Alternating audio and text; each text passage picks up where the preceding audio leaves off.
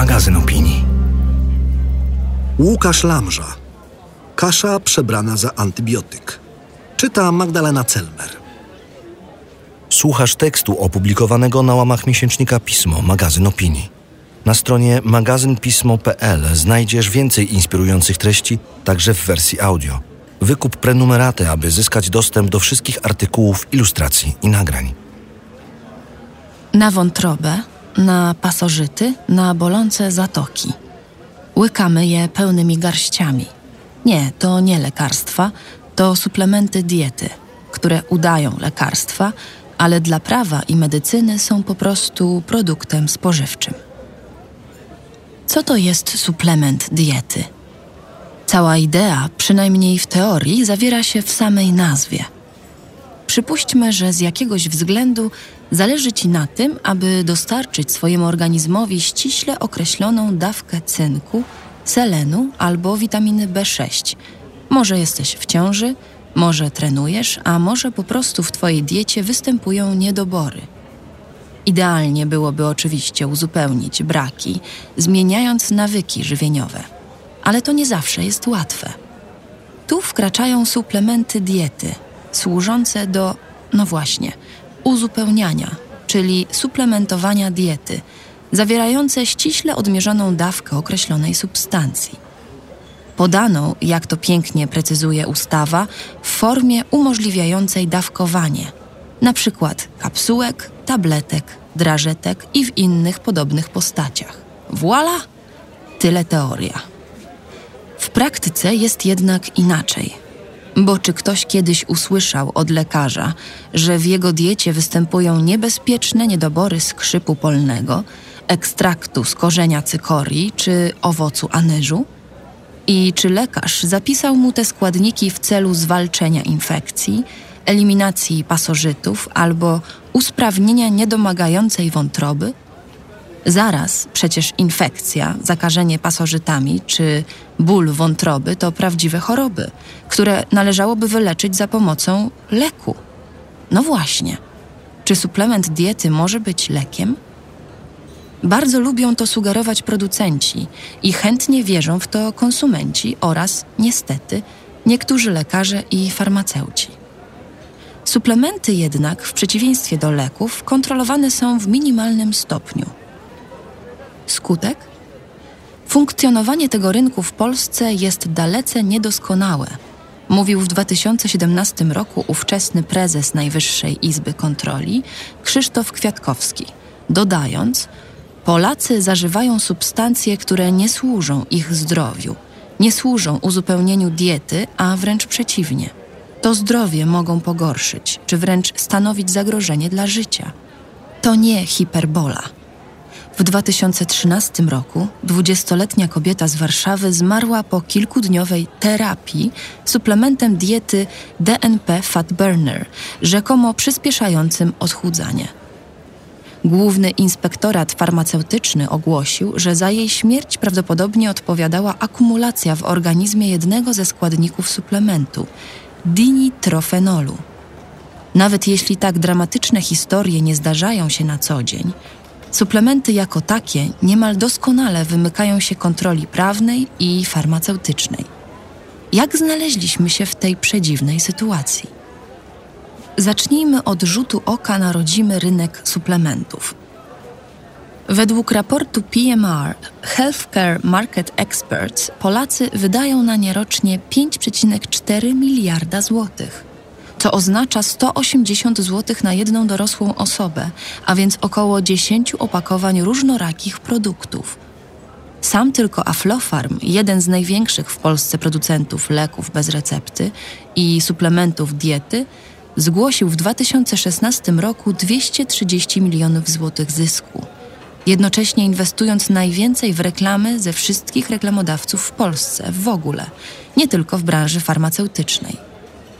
Strategia ta przynosi pożądane efekty. Do stosowania suplementów przyznaje się 72% Polaków, w tym 48% regularnie. Co więcej, tylko 17% konsultuje swój plan dietetyczny z lekarzem lub farmaceutą, a wiedza na temat suplementów jest znikoma. A lekarze i farmaceuci sami nie są bez winy. Z analizy przeprowadzonej w Zakładzie Opieki Farmaceutycznej Warszawskiego Uniwersytetu Medycznego wynika, że 50% lekarzy zaleca swoim pacjentom stosowanie suplementów w diecie, przypisując im właściwości produktów leczniczych. 67% farmaceutów jest przekonanych, że mają one właściwości lecznicze, a ponad 80% zaleca ich stosowanie ludziom starszym. To z kolei wynika w mniejszym stopniu z niewiedzy, a głównie z przekonania o znikomym ryzyku ich stosowania. Powtarza się więc poniekąd historia z preparatami homeopatycznymi, które składają się nierzadko po prostu z wody, alkoholu lub cukru, bez choćby minimalnej domieszki jakiejkolwiek substancji czynnej, ale które w powszechnej opinii również lekarzy przynajmniej nie zaszkodzą. Czy na pewno nie zaszkodzą? Co właściwie łykamy, przyjmując suplementy diety? Czasem są to względnie bezpieczne produkty o zrozumiałym działaniu, które stosowane odpowiedzialnie nie powinny budzić większego niepokoju. Do tej grupy należą zwłaszcza proste preparaty witaminowe i mineralne. Dzienne zapotrzebowanie na cynk czy witaminę A jest bardzo dobrze znane medycynie, a bieżące zalecenia są regularnie publikowane przez Ministerstwo Zdrowia. Dużo bardziej kłopotliwe są niezliczone preparaty zawierające przypadkowe składniki o niepotwierdzonym działaniu. Wyciąg z nasion ostropestu, owocu anyżu, kwiatu stokrotki czy porostu islandzkiego. Towarzystwie koktajlu aminokwasów i kofeiny, podlane koloniami żywych bakterii. Zgodnie z prawem, suplementy diety są formą żywności, regulowaną przez ustawę o bezpieczeństwie żywności i żywienia. Z punktu widzenia prawa są więc bliższe marchewce niż lekom. W świadomości społecznej, celowo pobudzanej przez producentów reklamami, są one jednak swego rodzaju lekarstwami – być może nie takimi całkiem poważnymi jak lek przeciwpadaczkowy albo antybiotyk, ale plasującymi się gdzieś w towarzystwie tabletek na ból głowy. To nasi codzienni partnerzy w walce z mniejszymi czy większymi dolegliwościami. Z prawnego punktu widzenia różnica między żywnością a lekarstwami jest jednak spora. Te drugie opisywane są przez ustawę prawo farmaceutyczne, która jest dokumentem znacznie bardziej rygorystycznym. W konsekwencji rynek suplementów, których używamy w funkcji leków, jest więc znacznie słabiej kontrolowany niż rynek prawdziwych lekarstw. Problemy, jakie z tego wynikają, dotyczą choćby samej jakości tych produktów. W 2016 roku NIK przeprowadziła wyrywkowe badanie jakości suplementów diety – w toku tych badań okazało się przykładowo, że w jednej trzeciej przebadanych probiotyków znajdowały się bakterie niewymienione w składzie, a w pojedynczych przypadkach chorobotwórcze bakterie kałowe Enterococcus faecium albo grzyby. Rzeczywista ilość szczepów często odbiegała też od wartości deklarowanej na opakowaniu. Ze względu na kiepskie procedury produkcyjne kultury bakterii, wymierały tak szybko, że w okresie teoretycznej przydatności do spożycia probiotyki zawierały głównie kolonie już dawno nieżywe. Zamiast więc wprowadzać do swojego organizmu żywe kultury bakterii, konsumenci spożywali zupkę z martwych mikroorganizmów. Osobnym problemem są składniki suplementów, które zgodnie z prawem mogą zostać do preparatów wrzucone przez producenta od tak, bez żadnego sensownego uzasadnienia. Według raportu NIK na liście składników niektórych produktów, ich nazwy w raporcie są ukryte, znalazły się substancje o właściwościach alergennych i rakotwórczych, mogących spowodować zakażenia dróg oddechowych albo zatrucia pokarmowe. Również dawki dobierane są dowolnie. Możemy kupić lek zawierający na przykład witaminę C w dawce dziennej 200 mg ze wskazaniami medycznymi, tłumaczyła w jednym z artykułów dr Katarzyna Stoś z Instytutu Żywności i Żywienia. a z drugiej strony suplement diety zawierający witaminę C w dziennej dawce 500 mg prezentowany jako źródło witaminy C, oczywiście bez wskazań medycznych. Wszystkie tego typu dramatyczne odkrycia wynikają właśnie z tego, co dalej będę określał jako fundamentalny problem z suplementami diety. Ich niedostateczne ostre rozgraniczenie od produktów leczniczych na poziomie prawa, produkcji, reklamy i świadomości społecznej. Skąd to pomieszanie? Sięgnijmy do podstaw. Ustawa o bezpieczeństwie żywności i żywienia to trzeba przyznać bardzo stosownie nazwany dokument. 128 artykułów tej ustawy to bowiem litania przepisów mających zagwarantować nam, konsumentom żywności, po prostu elementarny poziom bezpieczeństwa.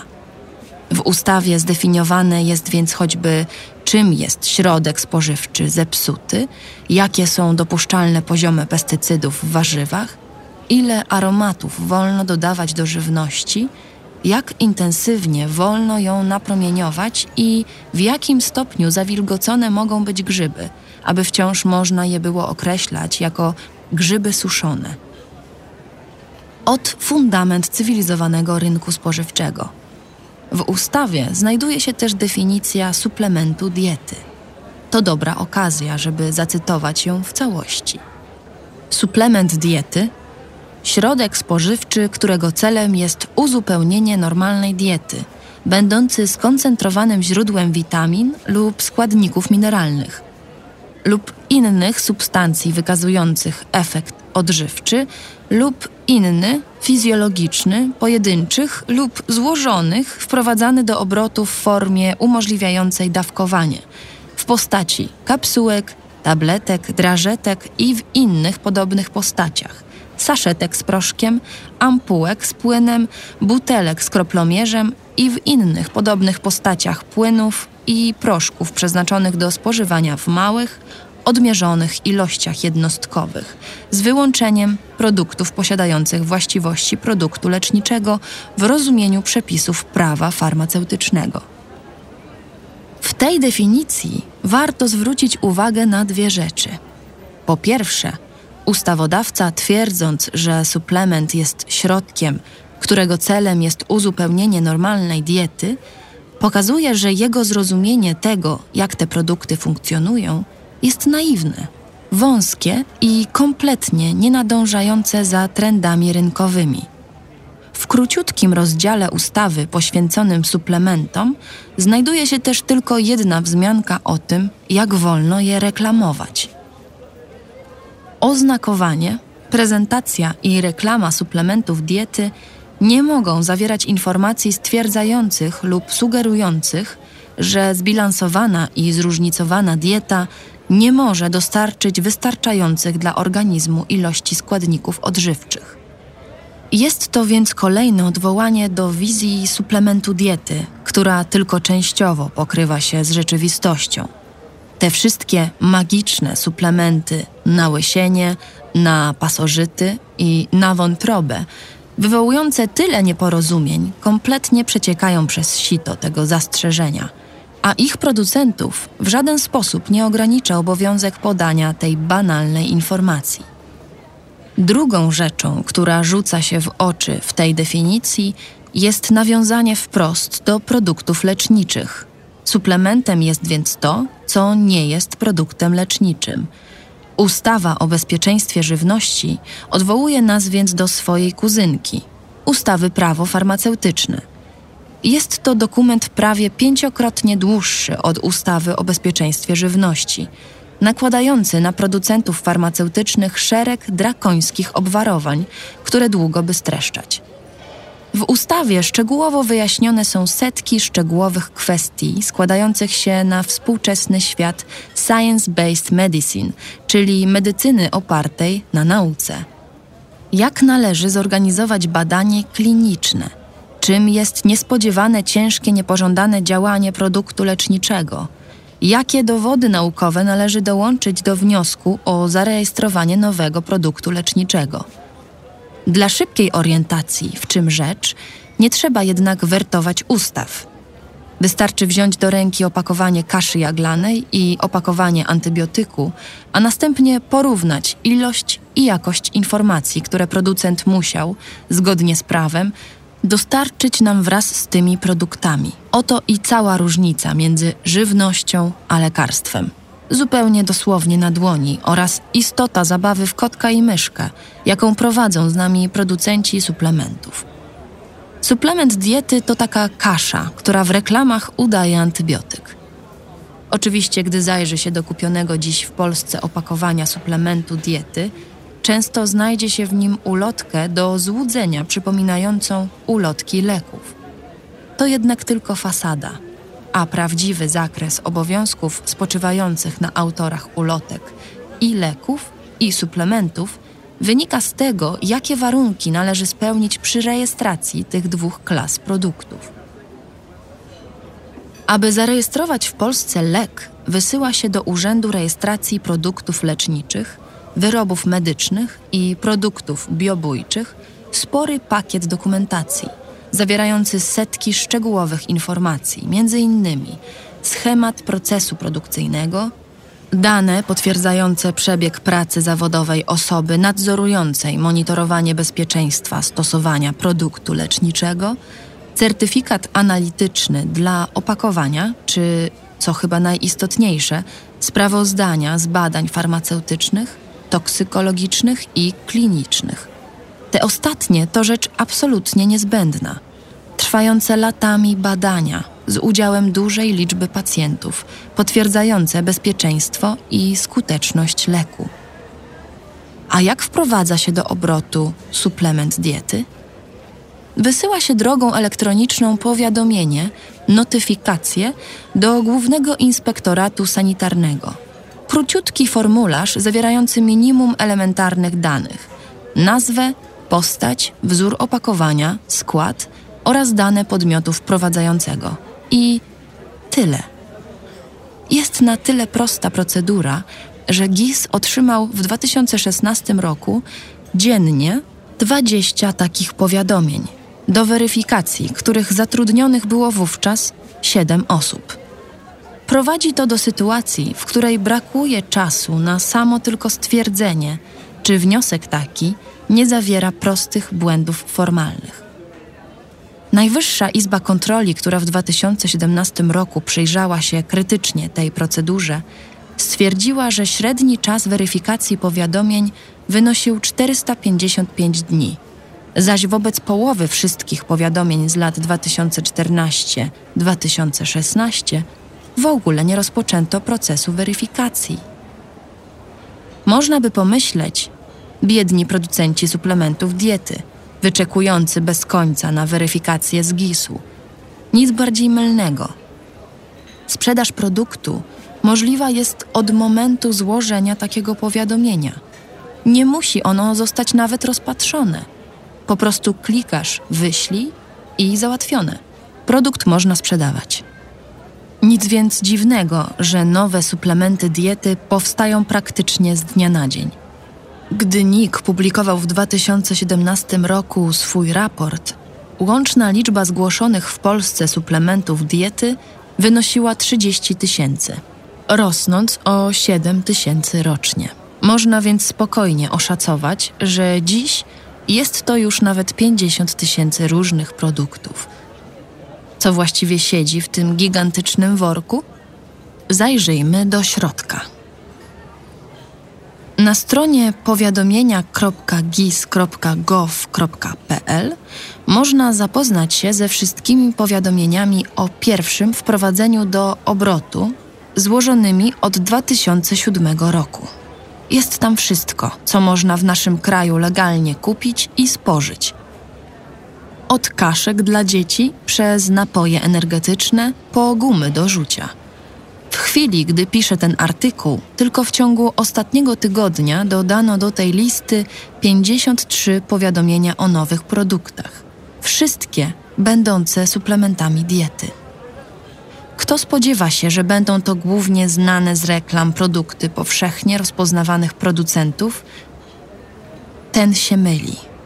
Baza GIS-u to absurdalnie długa lista produktów, o których nigdy nie słyszałem, produkowanych przez setki firm rozsianych po całej Polsce. Wybierzmy na chybił trafił pierwszy przykład z brzegu. Vermis Extract, zgłoszony ledwie dwa dni przed tym, gdy piszę te słowa. To suplement diety w płynie zawierający imponującą listę składników roślinnych. Od dyni olbrzymiej, przez miętę i tymianek, aż po wrotycz i czapetkę. Ba, można tu nawet znaleźć lebiotkę pospolitą. Autorzy zgłoszenia prawdopodobnie mieli na myśli lebiotkę pospolitą. Podmiotem wprowadzającym jest Izen Labs, sosnowska spółka komandytowa. Strony tej firmy znaleźć mi się nie udaje, ale bez trudu znajduję sklep internetowy organis.pl, sprzedający za jedyne 59,70 starszego kuzyna Vermis Extract Vermis.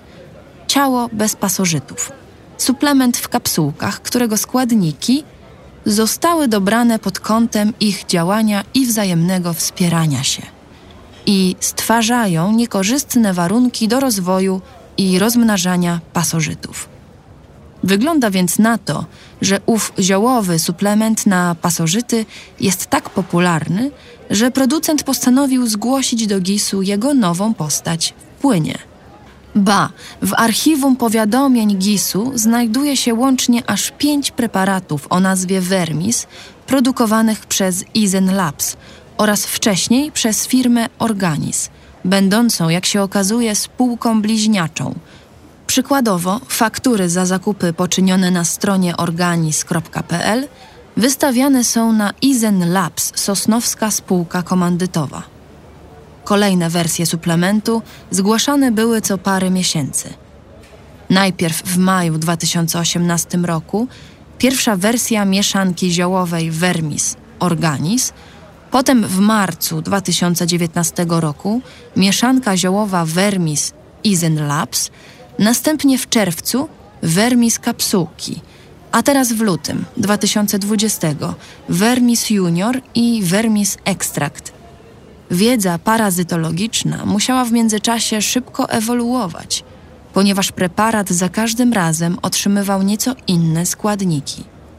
Przykładowo, na pewnym etapie, chyba w przypływie dobrego humoru, do listy składników dodano oregano, z którego później zresztą zrezygnowano. W czerwcu 2019 roku w składzie suplementu na stałe znalazły się imbir i koper – Firma eksperymentowała też od czasu do czasu z wrotyczem, czapetką i goździkowcem. Cóż to właściwie za specyfik i jakie miałyby być skutki jego stosowania? Producent nie pofatygował się z wyjaśnieniem, jakie właściwie pasożyty zwiną się jak niepyszne pod wpływem skoncentrowanej mocy dyni i tymianku, tasiemiec, zarodziec malarii, a może kleszcz. Cóż, Widocznie pasożyt to pasożyt. Równie ogólnikowa jest lista składników czynnych preparatu. Seksfiterpeny, gorzkie klikocydy, terpenoidy, garbnik, tujon, flawonoidy, gorycze, seksfiterpeny, heleniny, saponiny, poliacyteleny. Wygląda to może na pozór imponująco – ale po spojrzeniu na tę listę krytycznym okiem okazuje się, że jest ona w większym czy mniejszym stopniu przypadkowa. Nie ma w chemii glikocydów, są glikozydy. Seksfiterpeny wymienione są dwukrotnie.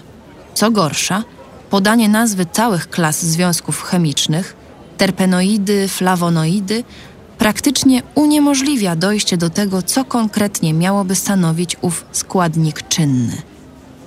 Przyjrzyjmy się choćby seksfiterpenom, z których Izen Labs musiało być szczególnie dumny, skoro wymienia je dwukrotnie. Seksfiterpenem jest na przykład zingiberen, odpowiadający częściowo za charakterystyczny aromat imbiru, ale też choćby humulen, dający gorzki posmak chmielowi, a także setki innych związków, każdy o własnym profilu farmakologicznym i toksykologicznym. Gdyby Vermis Extract został zgłoszony jako produkt leczniczy, Urząd Rejestracji Produktów Leczniczych musiałby przetrzepać to zgłoszenie pod kątem merytorycznym, dopytując o konkretny skład i domagając się danych potwierdzających działanie przeciwpasożytnicze. GIS, przyjmując zgłoszenie nowego produktu żywnościowego, w ogóle nie jest takimi danymi zainteresowany, a tak naprawdę nie jest w ogóle zainteresowany niczym. Sytuacja jest na tyle absurdalna, że zgłosić można produkt zawierający jawnie w opisie zgłoszenia substancje szkodliwe. Gdy Najwyższa Izba Kontroli przeprowadziła swoją cytowaną już kontrolę, na liście powiadomień GIS-u znalazła 172 suplementy diety zawierające substancje nie mające historii spożycia w Polsce, potencjalnie szkodliwe dla zdrowia. W momencie kontroli 155 z nich było wciąż w sprzedaży. Problem podszywania się suplementów diety pod lekarstwa jest oczywiście znany od lat. Pytanie za 100 punktów brzmi: gdy już dany suplement przejdzie przez sito GIS-u, co jak widać nie jest zbyt trudne, kto właściwie i na jakiej podstawie może karać producentów za nieuczciwą reklamę? I na czym konkretnie polega owa nieuczciwość? Z analizy prawnej Reklama suplementów diety z 2018 roku, przygotowanej przez Karolinę Książczak i Bartosza Nieściora z Wydziału Prawa i Administracji Uniwersytetu Warszawskiego, przebija pesymizm. Polski pracodawca nie zdecydował się na stworzenie ustawy kompleksowo traktującej o suplementach diety, tak jak stało się to w przypadku produktów leczniczych, stwierdzają autorzy. Ba, w tych nielicznych miejscach, gdzie reklamy suplementów diety są wspomniane, jak choćby w przywołanej wcześniej króciutkiej wzmiance w ustawie o bezpieczeństwie żywności, nie jest nawet zdefiniowany termin reklama. Czy użycie sformułowania ciało bez pasożytów na opakowaniu albo słów stwarzają niekorzystne warunki do rozwoju i rozmnażania pasożytów na stronie sklepu internetowego, to już reklama? Autorzy raportu stwierdzają, po analizie tych dotychczasowych przypadków, gdy udało się ukarać producentów suplementów za nieuczciwą reklamę, że konieczne ukazywało się każdorazowo żonglowanie zapisami trzech aktów prawnych, określanych w raporcie dumnie jako kluczowa triada ustaw. Są to ustawa o ochronie konkurencji i konsumentów, ustawa o zwalczaniu nieuczciwej konkurencji oraz ustawa o przeciwdziałaniu nieuczciwym praktykom rynkowym. Głównym bohaterem tych postępowań był zaś Urząd Ochrony Konkurencji i Konsumentów. Zajrzyjmy może do kilku decyzji UOKiK-u, żeby zorientować się, za co właściwie udało się dotychczas ukarać producentów suplementów diety. W większości przypadków są to różnego rodzaju drobne nieprawidłowości. Choć więc do mediów trafia czasem informacja, że UOKiK wziął się za suplementy diety, większość decyzji wydanych przez te instytucje nie dotyka istoty problemu. Prosty przykład. Magmisie, żelki z magnesem produkowane przez Aflofarm. W 2017 roku UOKiK wydał decyzję, zgodnie z którą producent został zmuszony do wycofania serii reklam magmisiów oraz opublikowania w radiu i telewizji oświadczenia zawierającego informację, że reklamy te mogły wprowadzać konsumentów w błąd. Na czym polegał problem? Po pierwsze, informacja, że magmisie to suplement diety i konieczne zastrzeżenia, że nie mogą zastąpić zróżnicowanej diety itd., tak były zbyt mało wyraźne i mogły być nieczytelne dla widza. Obejrzałem rzeczoną reklamę i rzeczywiście klasyczne zastrzeżenia drobnym druczkiem, których na wielu odbiornikach telewizyjnych prawdopodobnie w ogóle nie da się odczytać. Słuszna kara, ale rzucająca niewiele światła na fundamentalny problem. Drugi zarzut w reklamie wystąpiła Joanna Filipczak, pedagog szkolny. I to ona poleca w niej zasmuconym rodzicom osowiałego dziecka żelki magmisie jako doskonałą receptę na problemy ich syna.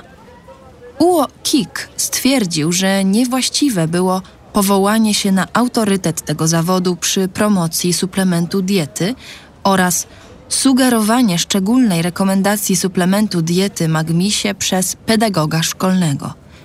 To jest zrozumiałe, jednak dotyczy w równym stopniu reklam leków co suplementów. Najbardziej interesujący wydaje się trzeci punkt sporny, ponieważ dotyka on kwestii rzekomych właściwości leczniczych magmisiów. UOKiK stwierdził, że praktyką naruszającą zbiorowe interesy konsumentów było w przypadku tego produktu sugerowanie w reklamie, że podanie suplementu diety magmisie rozwiąże kłopoty dziecka z aktywnością fizyczną, koncentracją czy rozdrażnieniem. Zidentyfikowany przez UOKiK problem nie polegał jednak na samym odwołaniu się do schematu choroba-lekarstwo, lecz na niepodaniu informacji, że zarówno przyczyny tych negatywnych zjawisk, jak i sposoby ich eliminacji mogą być różnorodne. Jest to więc tylko kolejny drobiazg, któremu łatwo można zaradzić dopiskiem na końcu reklamy, tym razem nieco większym drukiem. Podobnego typu drobiazgi leżały u podstaw wielu innych decyzji wydanych przez UOKiK, jak choćby w tej sprawie suplementu diety Hela Mac B6, produkowanego przez Olymp Laboratories. Tutaj problemem było powołanie się na wizerunek farmaceuty i bliżej niezidentyfikowane badanie, z którego miałoby wynikać, że polscy farmaceuci polecają szczególnie często właśnie ten, a nie inny preparat z magnezem. Choć zawsze miło zobaczyć, gdy tego typu tanie sztuczki są wykrywane, a producenci suplementów zostają zmuszeni do złożenia publicznego wyjaśnienia, lektura większości decyzji UOKiK-u nie daje jednak błogiego poczucia, że instytucja ta wzięła się za fundamentalny problem z suplementami diety. Cóż bowiem po samym publicznym obwieszczeniu, które ma tyleż konsekwencji, co publiczne przeprosiny polityka ukryte na ósmej stronie gazety. A co z karami finansowymi? Niełatwo znaleźć decyzje UOKiK-u, w których udało się wprost wykazać podszywanie się suplementów pod leki, a w dodatku nałożyć na producenta karę finansową. Perełki takie czasem się jednak przydarzają. Doskonałym przykładem jest decyzja z 2017 roku, nakładająca na firmę Aflofarm karę finansową za nieuczciwe praktyki towarzyszące reklamie suplementów diety Renopuren Zatoki Hot i Renopuren Zatoki Junior. Trwająca prawie dwa lata batalia UOKiK-u z Aflofarmem pokazuje zresztą jak na dłoni, w czym rzecz.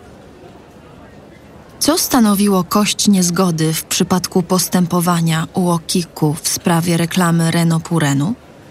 Sugerowanie i stwarzanie wrażenia, że produkt ten posiada właściwości lecznicze, lub też innymi słowy, bo w odwołaniu do innego aktu prawnego, przypisywanie środkowi spożywczemu właściwości zapobiegania chorobom oraz leczenia chorób ludzi.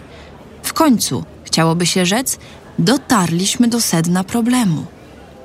Atakować i nie odpuszczać. Wygląda na to, że podobne uczucia przypełniały samych autorów tej decyzji, którzy skorzystali z okazji, by wylać swoje żale. Ów względnie prosty dokument, jakim jest decyzja UOKiK-u, stał się ostatecznie 90-stronicowym esejem zawierającym odwołania do licznych badań socjologicznych i rynkowych. W tekście tym znajduje się też nieprawdopodobnie szczegółowa analiza reklam Renopurenu, zwieńczona wyjaśnieniem, dlaczego właściwie producent tego suplementu złamał prawo. Są dwie rzeczy, których nie było mu wolno.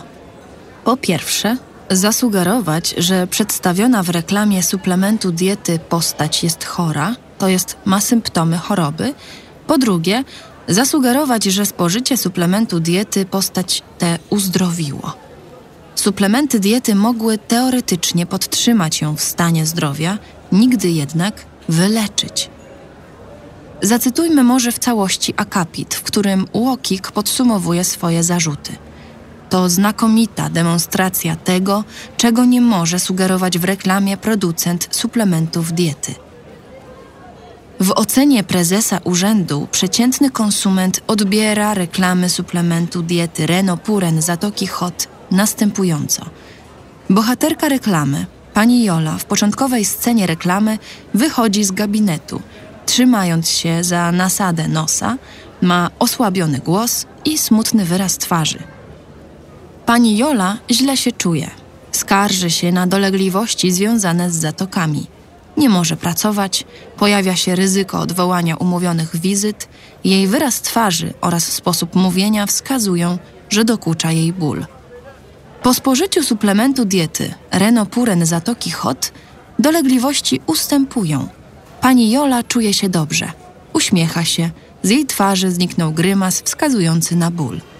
Nie ma konieczności odwoływania umówionych wizyt. Lecznicze właściwości produktu podkreślane są w reklamach komunikatami Zatoki już w porządku, mam Renopuren oraz Renopuren zdrowe zatoki na długo. Przedstawiciele Aflofarmu nie zgodzili się z tą interpretacją i próbowali wykazać, że po pierwsze, pani Jola nie była w reklamie chora oraz po drugie, nieprawdą jest, że suplement ją wyleczył. Pierwsze ujęcie reklamy pokazuje panią Jolę, która ma zmartwioną twarz. Niemniej jednak nie wykazuje ona symptomów choroby, takich jak kaszel, katar czy wypieki. Uznanie, że główna bohaterka jest chora, stanowi zdaniem spółki nadużycie ze strony organu, wyjaśniali. Prezes urzędu odparł jednak, że w reklamie sugerowane są symptomy choroby. Pani Kasia, recepcjonistka, na widok pani Joli, która prosi o gorącą wodę, pyta zatroskana: Zatoki? Film A. To coś na zatoki? Film B. Co świadczy o tym, że zna te objawy i identyfikuje je jako dolegliwości związane z zatokami. Pani Jola odpowiada: Tak, niestety. Film A. Co świadczy o tym, że jej zatoki nie funkcjonują prawidłowo. Należy przyznać, że pani Jola nie ma widocznych oznak choroby w postaci kataru czy też kaszlu. Niemniej jednak jej wyraz twarzy, sposób mówienia, trzymanie się za nasadę nosa wskazują, że dokucza jej ból, który cechuje problemy zdrowotne z funkcjonowaniem zatok. Także literatura fachowa wskazuje, że jednym z głównych objawów ostrego zapalenia zatok przynosowych jest, oprócz niedrożności nosa, także ból w okolicy czołowej, ból głowy. Nieco bardziej kuriozalna była linia obrony Aflofarmu przeciwko zarzutowi, że to właśnie Reno Puren wyleczył panią Jolę. Oto kolejny cytat z tekstu decyzji. Nieprawdziwym zdaniem spółki jest również stwierdzenie, że suplement diety wyleczył panią Jolę. Nawet w przypadku, gdyby uznać, że samopoczucie związane ze stanem zdrowia bohaterki zmienia się w trakcie filmu reklamowego, nie można wiązać tego z zażyciem reklamowanego suplementu diety. Pani Jola rozpogadza się bowiem zaraz po tym, jak recepcjonistka bierze do ręki opakowanie suplementu diety i czyta jego nazwę. Spółka zaznaczyła także, że w filmie reklamowym nie zostało pokazane, że pani Jola wypija suplement diety Renopuren Zatoki Hot, a nawet, że podnosi szklankę z przygotowanym produktem. Spożycie przez panią Jolę reklamowanego produktu, zdaniem spółki, pozostaje więc wyłącznie nieuprawnioną nadinterpretacją, a nie faktycznym przekazem reklamy. A Flofarm argumentował dalej – że Renopuren został pokazany jako produkt podtrzymujący stan zdrowia, o czym miałoby świadczyć użycie zwrotu zdrowe zatoki na długo. Prezes UOKiK-u jest jednak za starym wróblem na takie plewy. Zdaniem prezesa urzędu, choć w reklamie nie został pokazany moment, kiedy pani Jola wypija napój, przedstawiona sytuacja jest na tyle wymowna, Pani Jola najpierw prosi w recepcji o gorącą wodę, a następnie wsypuje zawartość saszetki zawierającej suplement diety do kubka, że odbiorca reklamy nie ma wątpliwości, że napój został przez nią wypity. Co więcej, w reklamie pojawiły się też słowa już w porządku, a więc wskutek zastosowania suplementu stan zdrowia uległ poprawie. W toku postępowania wyszło też oczywiście na jaw samo posłużenie się wizerunkiem lekarza oraz niedostatecznie czytelne oznaczenie produktu jako suplementu diety, co jak już wiemy z wcześniejszego orzecznictwa nie spotyka się z sympatią u Okiku. Aflofarm próbował oczywiście argumentować, że pani Jola nigdzie nie została wprost nazwana lekarką, zaś wiszącą na drzwiach jej gabinetu tabliczkę z napisem godziny przyjęć znaleźć można w takich miejscach jak na przykład urzędy, kancelarie prawnicze, gabinety psychologiczne, poradnictwo zdrowe, sklepy, kawiarnie i tym podobne. W pewnym miejscu przedstawiciele Aflofarmu wznieśli się już na szczyty retoryki, dołączając do innych słynnych mów obronnych, tuż obok Billa Clintona, argumentującego w trakcie swego impeachmentu, że znaczenie jego wypowiedzi uzależnione jest od sposobu rozumienia słowa jest. Oto i aflofarmowa wersja argumentu Clintona. Powyższe spekulacje są jednak nieuprawnione z uwagi na naczelną zasadę logiczną, iż niebytu nie można udowodnić. Cóż, trudno było jednak ostatecznie zaprzeczyć choćby temu, że przed wejściem do gabinetu pani Joli siedzieli kaszlący pacjenci. Zgoła nietypowy widok przed kancelarią prawniczą. Gwoździem do trumny było przeprowadzone przez UOKiK badanie, w trakcie którego grupie konsumentów przedstawiono kwestionowane reklamy, a następnie zadano im szereg pytań na ich temat. Tylko 20% badanych poprawnie rozpoznało, że renopuren jest suplementem diety, a 48% uznało, że jest to lek. Co więcej, w wypowiedziach badanych wyszła na jaw absolutnie najważniejsza różnica między suplementem diety a lekiem okres stosowania. Dietę uzupełnia się przez długi czas, wspierając swoje zdrowie. Lekarstwo stosuje się krótko, aby pokonać chorobę. Po obejrzeniu reklamy Renopurenu badani stwierdzili, że produkt ten powinno się zastosować raz 11%, krócej niż tydzień 49% albo około tydzień 10% nikt nie uznał, że produkt ten przeznaczony jest do ciągłego stosowania w celu uzupełnienia braków dietetycznych. Ostatecznie Aflofarm otrzymał karę finansową w wysokości 25 milionów 809 824 zł, ustaloną na podstawie kosztów reklam i zysków firmy. Konkretne dane finansowe zostały jednak wygwiazdkowane. W tej wersji decyzji, która została upubliczniona, nie sposób więc ocenić zasadność zasądzonej kary. Tego typu postępowania u Okiku to pojedyncze, heroiczne wysiłki, których żadnym sposobem nie da się przemnożyć przez 50 tysięcy, tak aby przekonać się, które spośród tyluż suplementów diety faktycznie – bezprawnie podszywają się pod lekarstwa. Jak na razie każdy przypadek traktowany jest osobno, o czym świadczą choćby same treści decyzji. W 2017 roku UOKiK uznał, że firma Walmark, producent suplementów diety Pneumolan i Pneumolan Plus, Również dopuściła się nadużyć przez przypisywanie środkowi spożywczemu właściwości zapobiegania chorobom oraz leczenia chorób ludzi. W tym przypadku producentowi nie zasądzono jednak kary finansowej.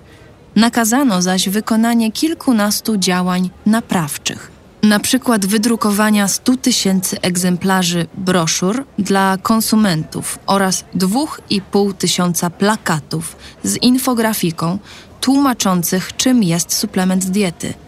Wzór broszury dostarczył UOKiK. a następnie dostarczenie ich do 2,5 tysiąca aptek na terenie całego kraju.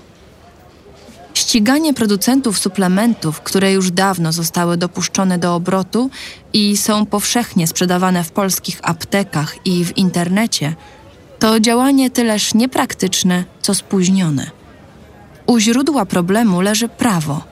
Z jednej strony definiujące suplementy diety jako coś, czym one już od dawna nie są, a z drugiej zezwalające na ich wprowadzenie do obrotu na podstawie absurdalnie liberalnej procedury.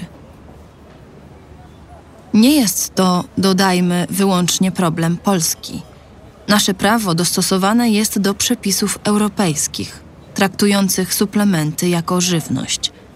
Agencja Unii Europejskiej EFSA, zajmująca się bezpieczeństwem żywności, z dumą informuje na swojej stronie internetowej o kolejnych krokach na drodze do regulacji rynku suplementów diety, koncentrując się jednak nie na fundamentalnym problemie, a na istotnych, ale drugorzędnych sprawach, takich jak czystość składników i kontrola ich pochodzenia. Publikując choćby regularnie raporty na temat bezpieczeństwa i skuteczności najpopularniejszych składników suplementów i leków bez recepty, jak ekstrakt z zielonej herbaty albo pseudoefedryna. Czy jest z tej sytuacji jakieś wyjście? Czy też jesteśmy skazani na nieuczciwe reklamy, konfuzję i problemy zdrowotne związane z przyjmowaniem przypadkowych substancji? Wszystkie zajmujące się tematem żywności i leków instytucje, od szczebla krajowego po europejski, przestrzegają na swoich stronach, że suplementy diety nie są lekarstwami. Wszystkie zalecają ostrożność przy ich stosowaniu, ale fundamentalny problem pozostaje nierozwiązany. Nadal nikt nie wymusza na producentach suplementów rygorystycznych procedur rejestracji. Nadal nie ma pomysłu na skuteczne uregulowanie reklam. Na rynku panuje wolna Amerykanka, a my, Polacy, wciąż łykamy garściami pseudolekarstwa reklamowane przez panią Jolę. W nadziei na wieczną młodość, piękno i pozbycie się nieistniejącego tasiemca, wciąż kupujemy łatwe rozwiązania naszych prawdziwych i wyimaginowanych problemów w drażetkach, syropach i w płynie. A ponieważ prawo bywa bezsilne, naszą najlepszą bronią pozostaje wciąż wiedza suplementowana zdrowym rozsądkiem. Tekst ukazał się w 28 numerze miesięcznika Pismo, magazyn opinii, czytała Magdalena Celber.